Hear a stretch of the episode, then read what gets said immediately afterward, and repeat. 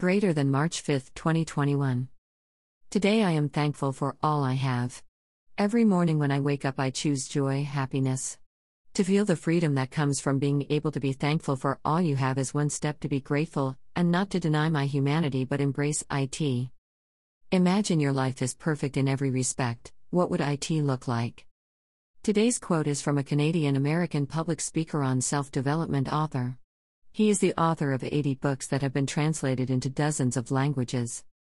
The quote is on perfection. We are meant to understand that life cannot be perfect, there will always be UPS and down in life. Affirmation of the day I am the architect of my life, I build its foundation and choose its contents.